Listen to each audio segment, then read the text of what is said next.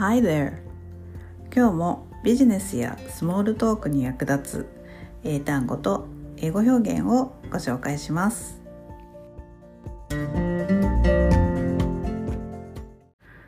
英語でスモールトークグローバル人材のための英単語、えー、今日の単語はビーキーパー養蜂家です。ビーキーパーですね、えー、ビーをキープする人です。ね、蜂蜂蜜を作る蜂蜜を作る、まあ、蜜蜂蜂を育ててる人たちですね、えー、European Honey Laundering, Laundering Fight Back Targets Chinese Sugar Syrup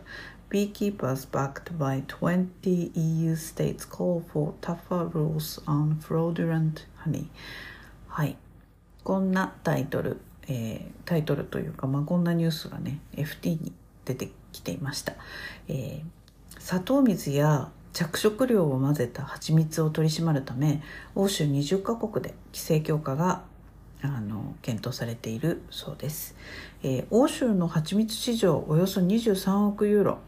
えー、3400億円規模ですね。中国産を中心とした安価な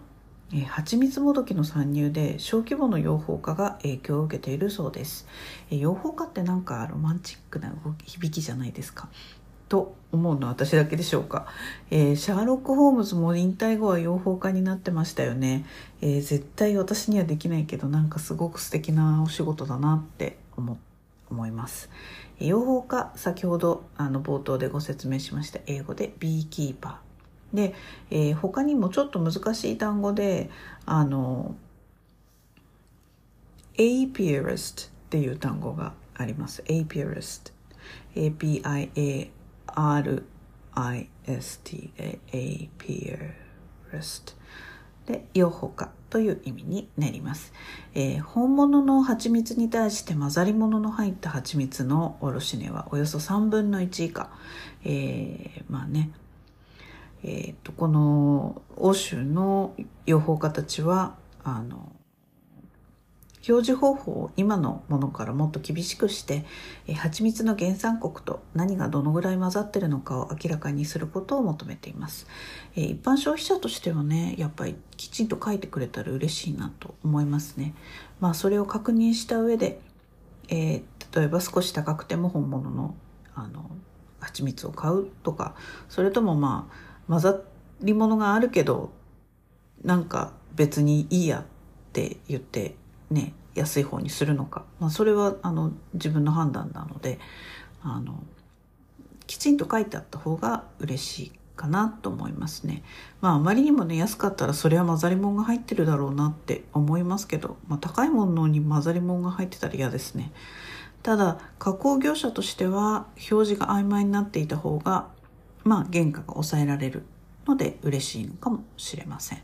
えー、まあ、そういえばねメープルシロップも同じような話があったように思います。メープルシロップにサトウキビとか、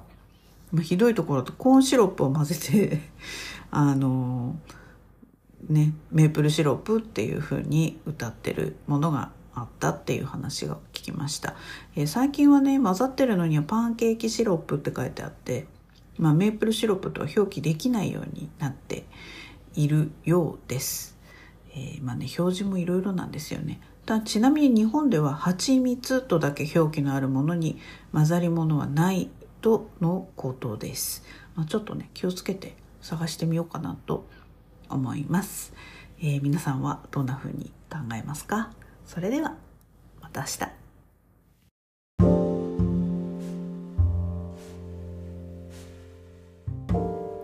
はい、今日の英単語いかがでしたでしょうか？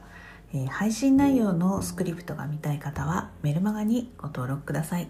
え、 Slow English のサイトでも一部内容を公開しています。詳しくは概要欄のリンクからどうぞ、え、それから LINE で単語トレーニングもやっています。よかったらご登録ください。Alright, thanks for listening. Have a great day.